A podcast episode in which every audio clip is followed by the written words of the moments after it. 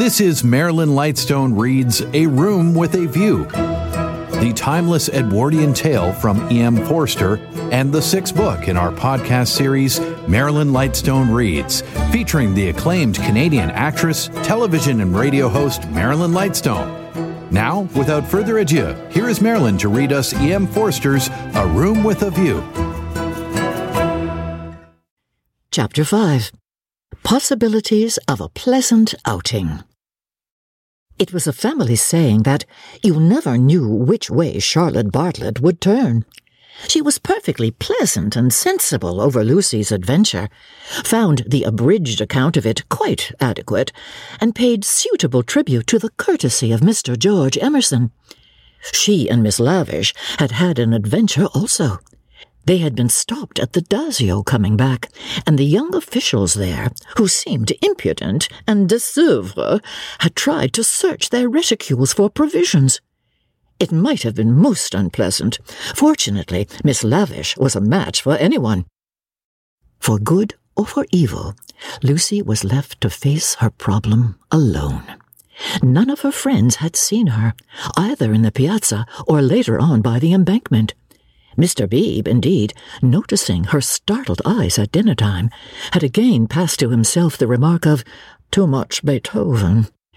But he only supposed that she was ready for an adventure, not that she had encountered it. This solitude oppressed her. She was accustomed to have her thoughts confirmed by others, or, at all events, contradicted. It was too dreadful not to know whether she was thinking right or wrong. At breakfast next morning, she took decisive action. There were two plans between which she had to choose. Mr. Beebe was walking up to the Torre del Gallo with the Emersons and some American ladies. Would Miss Bartlett and Miss Honeychurch join the party? Charlotte declined for herself. She had been there in the rain the previous afternoon, but she thought it an admirable idea for Lucy, who hated shopping, changing money, fetching letters, and other irksome duties, all of which Miss Bartlett must accomplish this morning, and could easily accomplish alone. No, Charlotte, cried the girl, with real warmth. It's very kind of Mr. Beebe, but I am certainly coming with you. I had much rather. Very well, dear, said Miss Bartlett, with a faint flush of pleasure that called forth a deep flush of shame on the cheeks of Lucy. How abominably she behaved to Charlotte, now as always. But now she should alter. All morning she would be really nice to her. She slipped her arm into her cousin's, and they started off along the Lungarno. The river was a lion that morning, in strength, voice, and colour. Miss Bartlett insisted on leaning over the parapet to look at it. She then made her usual remark, which was, How I do wish Freddie and your mother would be here to see this too. Lucy fidgeted. It was tiresome of Charlotte to have stopped exactly where she did. Look, Lucia. Oh, you are watching for the Torre del Gallo party. I feared you would repent you of your choice. Serious as the choice had been, Lucy did not repent. Yesterday had been a muddle, queer and odd, the kind of thing one could not write down easily on paper. But she had a feeling that Charlotte and her shopping were preferable to George Emerson and the summit of the Torre del Gallo. Since she could not unravel the tangle, she must take care not to re enter it. She could protest sincerely against Miss Bartlett's insinuations. But though she had avoided the chief actor, the scenery, unfortunately, remained. Charlotte, with the complacency of fate, had led her from the river to the Piazza Signoria. She could not have believed that stones, a loggia, a fountain, a palace tower would have such significance. For a moment, she understood the nature of ghosts. The exact site of the murder was occupied not by a ghost, but by Miss Lavish, who had the morning newspaper in her hand. She hailed them briskly. The dreadful catastrophe of the previous day had given her an idea which she thought would work up into a book. Oh, let me congratulate you, said Miss Bartlett. After your despair of yesterday, what a fortunate thing! Oh, Miss Honeychurch, come you here. I am in luck. Now, you are to tell me absolutely everything that you saw from the beginning. Lucy poked at the ground with her parasol. But perhaps you would rather not? Uh, I'm I'm sorry. If if you could manage without it, I think I would I would rather not. The elder ladies exchanged glances, not of disapproval. It is suitable that a girl should feel deeply.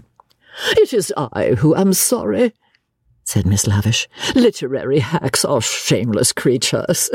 I believe there's no secret of the human heart into which we wouldn't pry. She marched cheerfully to the fountain and back, and did a few calculations in realism. Then she said that she had been in the piazza since eight o'clock collecting material. A good deal of it was unsuitable, but of course one always had to adapt. The two men had quarrelled over a five franc note. For the five franc note, she should substitute a young lady which would raise the tone of the tragedy and at the same time furnish an excellent plot. What is the heroine's name? asked Miss Bartlett. Leonora, said Miss Lavish. Her own name was Eleanor. Well, I do hope she's nice. That desideratum would not be omitted. And what is the plot? Love, murder, abduction, revenge was the plot. But it all came while the fountain plashed to the satyrs in the morning sun. I hope you'll excuse me for boring on like this, Miss Lavish concluded. It is so tempting to talk to really sympathetic people. Of course, this is the barest outline. There will be a deal of local colouring, descriptions of Florence and the neighbourhood, and I shall also introduce some humorous characters. And let me give you all fair warning. I intend to be unmerciful to the British tourist. Oh, you wicked woman, cried Miss Bartlett. I am sure you are thinking of the Emersons. Miss Lavish gave a Machiavellian smile. I confess that in Italy my sympathies are not with my own countrymen. It is an it is the neglected Italians who attract me, and whose lives I am going to paint as far as I can. For I repeat, and I insist, and I have always held most strongly, that a tragedy such as yesterday's is not the less tragic because it happened in humble life. There was a fitting silence when Miss Lavish had concluded. Then the cousins wished success to her labours and walked slowly away across the square. She is my ideal of a really clever woman, said Miss Bartlett.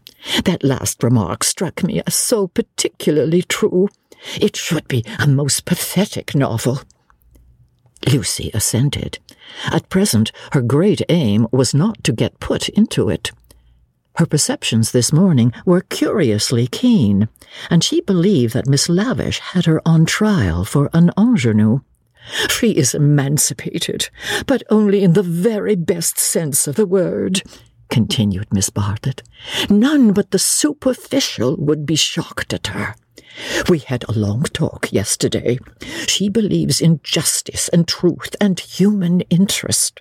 She told me also that she has a high opinion of the destiny of woman. Mr. Eager! Why, how nice! What a pleasant surprise!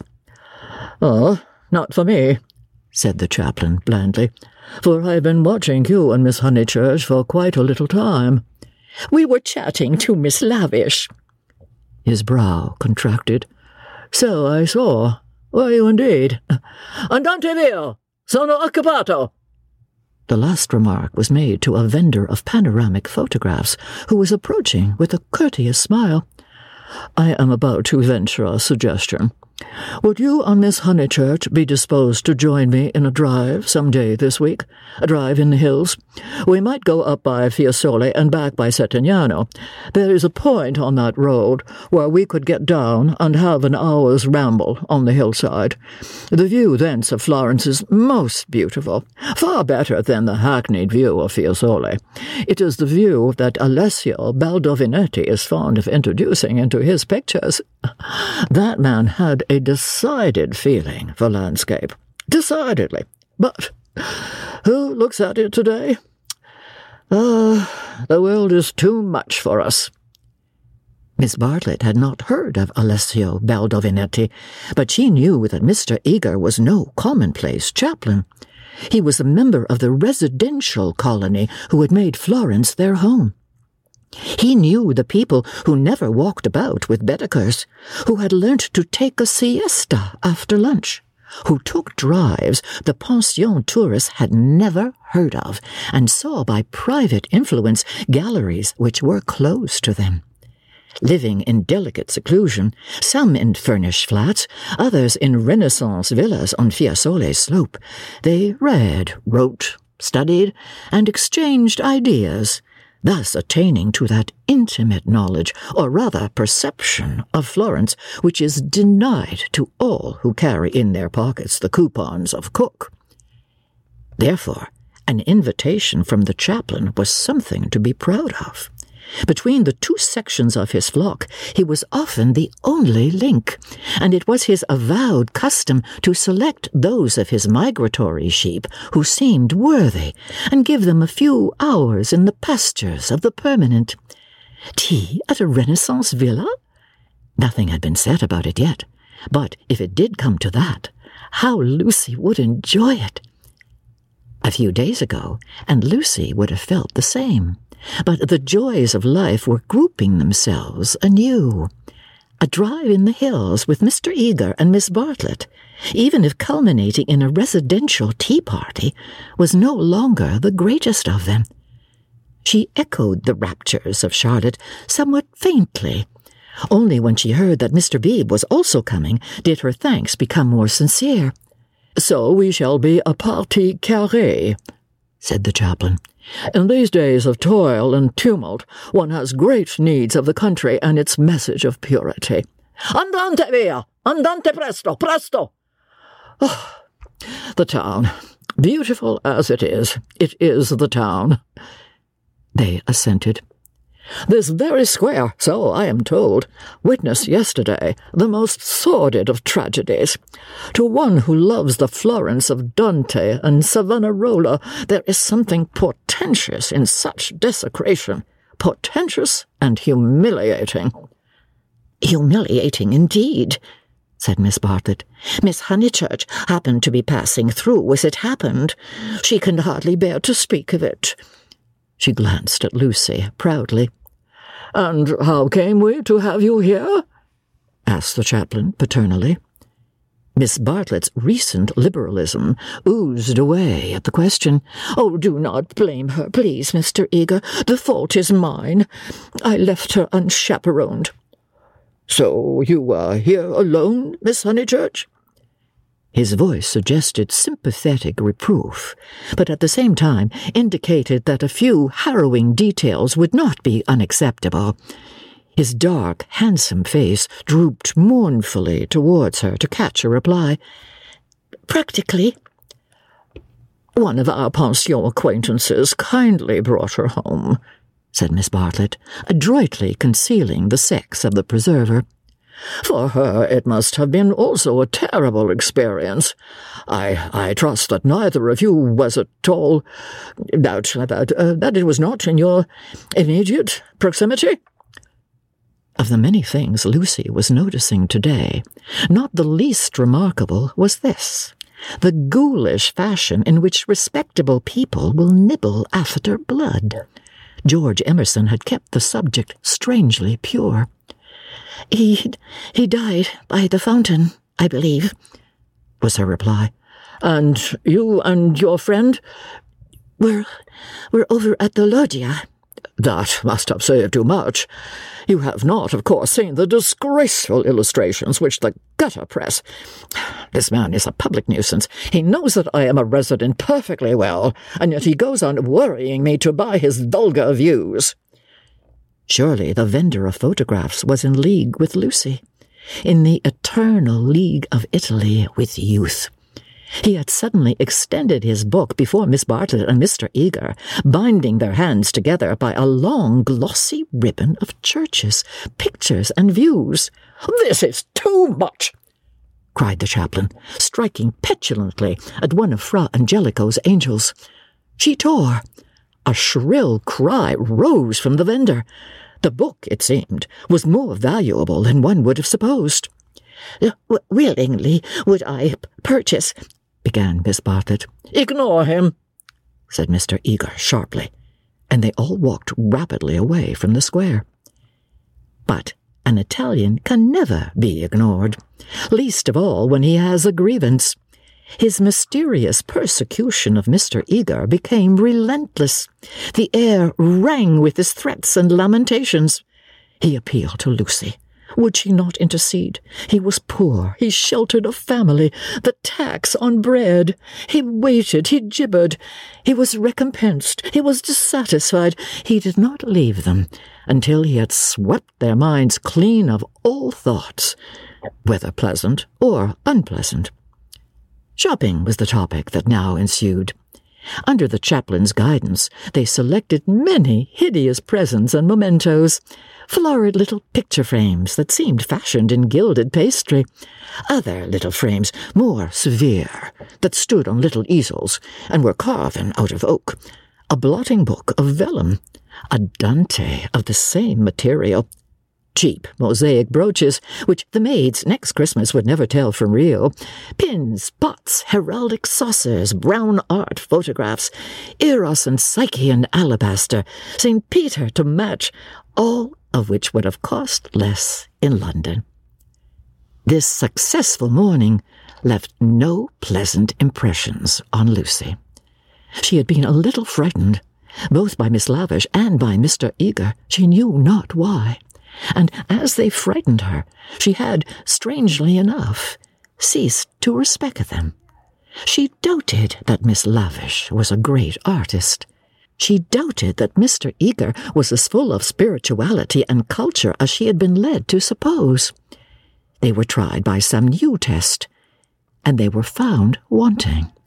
As for Charlotte, as for Charlotte, she was exactly the same it might be possible to be nice to her. It was impossible to love her.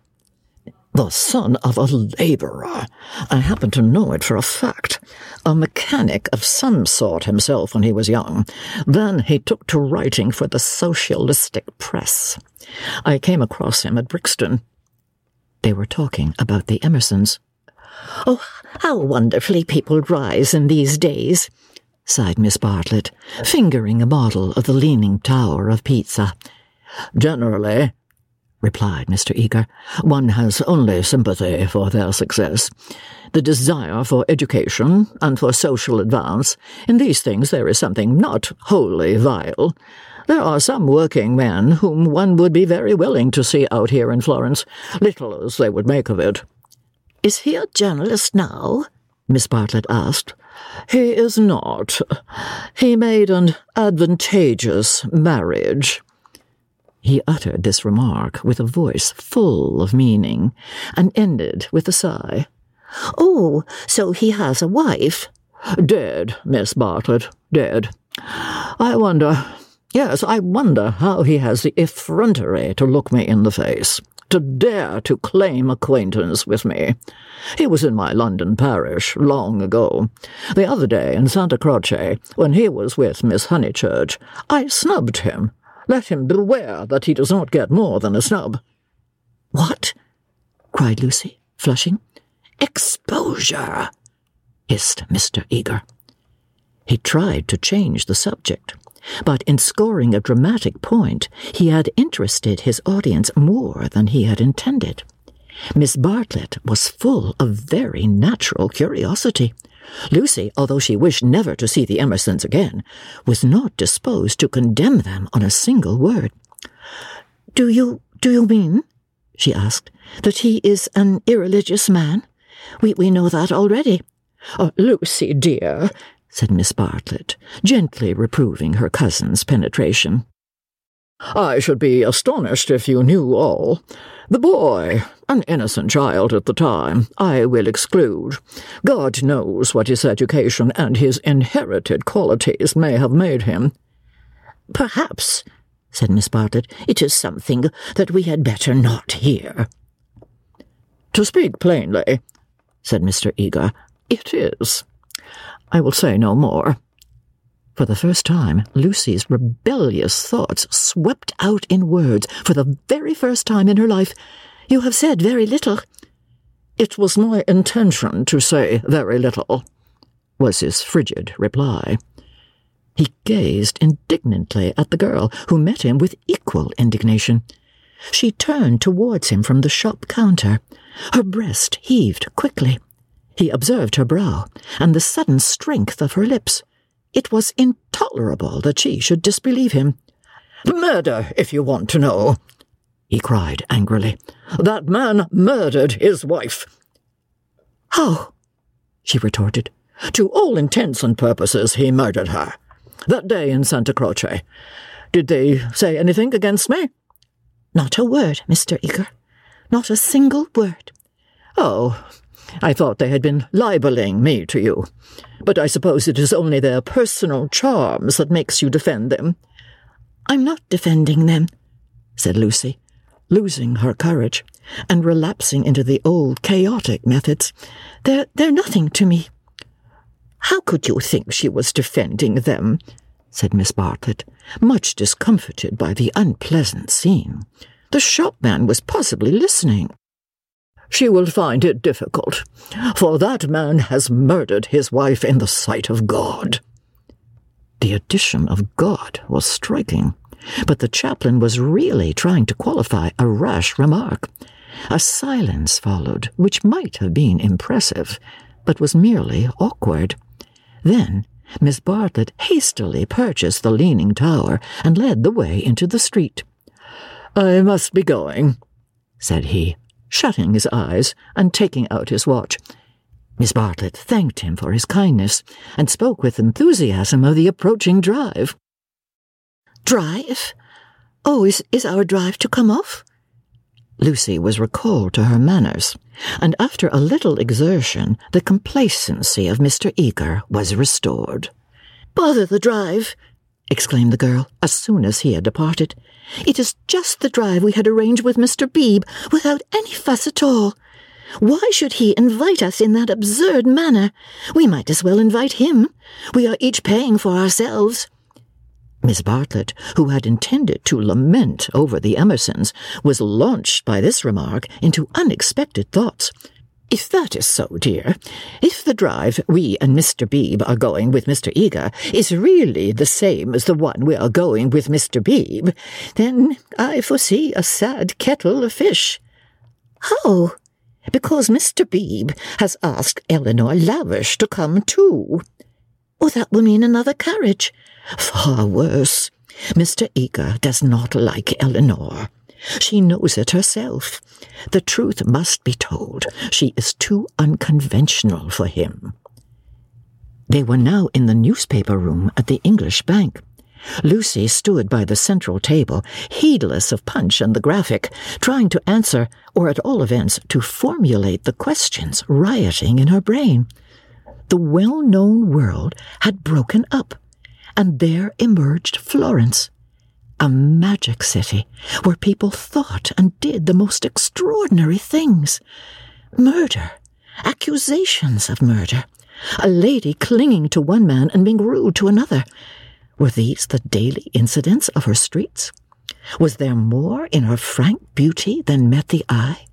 The power, perhaps, to evoke passions, good and bad, and to bring them speedily to a fulfillment? Happy Charlotte, who, though greatly troubled over things that did not matter, seemed oblivious to things that did, who could conjecture with admirable delicacy where things might lead to, but apparently lost sight of the goal as she approached it. Now she was crouching in the corner, trying to extract a circular note from a kind of linen nose bag which hung in chaste concealment around her neck. She had been told that this was the only safe way to carry money in Italy. It must only be broached within the walls of the English bank. As she groped, she murmured, Whether it is Mr. Beebe who forgot to tell Mr. Eager, or Mr. Eager who forgot when he told us, or whether they have decided to leave Eleanor out altogether, which they could scarcely do, but in any case we must be prepared. It is you they really want. I am only asked for appearances. You shall go with the two gentlemen, and I and Eleanor will follow behind. A one-horse carriage would do for us. Yet how difficult it is. It is indeed, replied the girl, with a gravity that sounded sympathetic. What do you think about it? asked Miss Bartlett, flushed from the struggle and buttoning up her dress. I I don't know what I think, nor nor what I want. Oh, dear Lucy, I do hope Florence isn't boring you. Speak the word, and as you know, I would take you to the ends of the earth tomorrow. Oh, thank, thank you, Charlotte, said Lucy, and pondered over the offer. There were letters for her at the bureau, one from her brother, full of athletics and biology, one from her mother, delightful as only her mother's letters could be. She had read in it of the crocuses which had been bought for yellow and were coming up puce, of the new parlour maid who had watered the ferns with essence of lemonade, of the semi-detached cottages which were ruining Summer Street and breaking the heart of Sir Harry Otway. She recalled the free, pleasant life of her home, where she was allowed to do everything, and where nothing ever happened to her. The road up through the pine woods, the clean drawing room, the view over the Sussex Weald, all hung before her, bright and distinct, but pathetic as the pictures in a gallery to which, after much experience, a traveller returns. And the news? asked Miss Bartlett. Mrs. Vyse and her son have gone to Rome, said Lucy, giving the news that interested her least. Do you know the Vyses? Oh, not that way back. We can never have too much of the dear Piazza Signoria. They're nice people, the Vyses. So clever. My idea of what's really clever. Don't you long to be in Rome? I die for it. The Piazza Signoria is too stony to be brilliant. It has no grass, no flowers, no frescoes, no glittering walls of marble or comforting patches of ruddy brick. By an odd chance, unless we believe in a presiding genius of places, the statues that relieve its severity suggest not the innocence of childhood, nor the glorious bewilderment of youth, but the conscious achievement of maturity. Perseus and Judith, Hercules and Thusnellodia, Thusnell, I don't know that. Perseus and Judith, Hercules. They have done or suffered something, and though they are immortal, immortality has come to them after experience, not before. Here, not only in the solitude of nature, might a hero meet a goddess, or a heroine a god. Charlotte! Charlotte! cried the girl suddenly. Here's an idea. What if we popped off to Rome tomorrow, straight to the Vyses' Hotel? For for I do not know what I want. I'm, I'm, I'm sick of Florence. No, no, you said you'd go to the ends of the earth. Do, do. Miss Bartlett, with equal vivacity, replied, Oh, you droll person! Pray, what would become of your drive in the hills? They passed together through the gaunt beauty of the square laughing over the unpractical suggestion.